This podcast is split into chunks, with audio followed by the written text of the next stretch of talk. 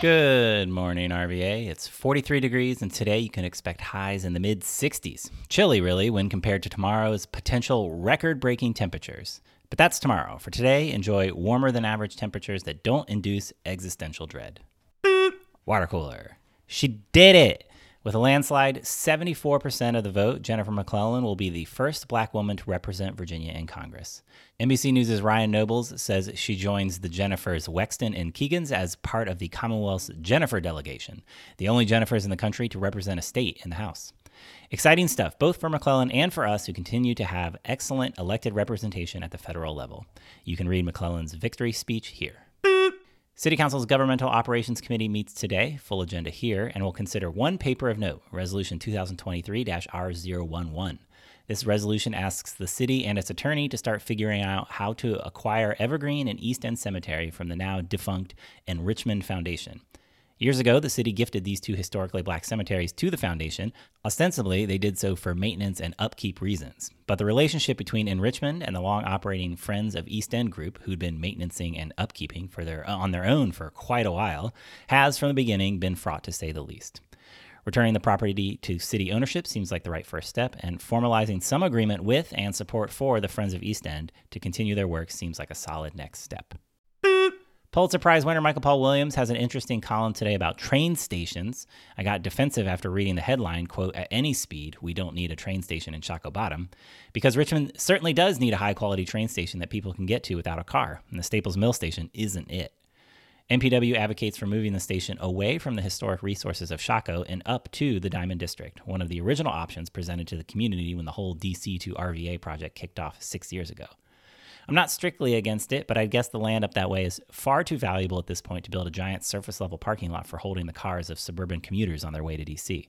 Also, trains still need to make their way to points east and south, and that may mean moving through Chaco regardless of whether they stop at Main Street Station or not.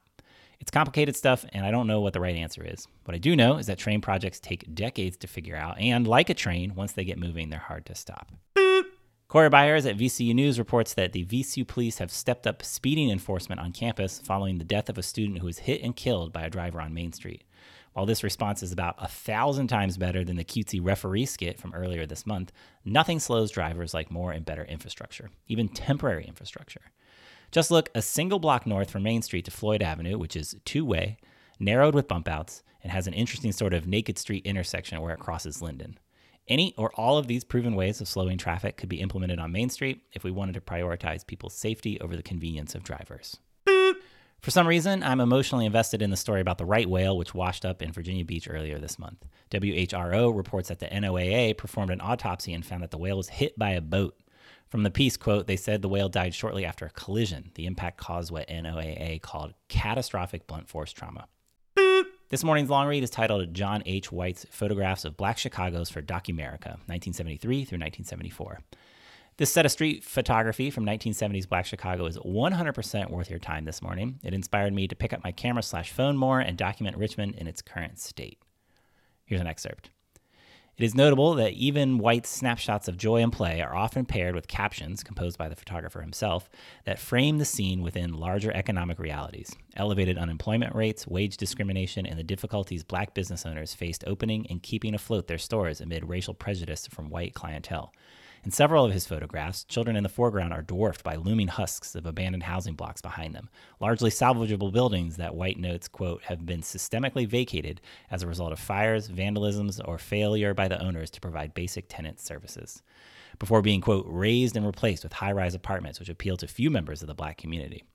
By placing these subjects within the framing of an E P A-funded project, White and the directors of Documerica drew an implicit connection between the suburbanization and disinvestment from cities on the one hand and the environmental racism on the other hand, analysis that rings with enduring resonance today." If you'd like to suggest a long read to show up here, go chip in a couple of bucks on the old Patreon. That's at patreon.com slash GMRVA. This morning's picture of the day is a picture of a chain link fenced off property that will one day be rad, I'm sure. Beep. Intro and outro music by Matt Fisher, and you can find links to all these stories and more in the show notes or on G M R V A dot com.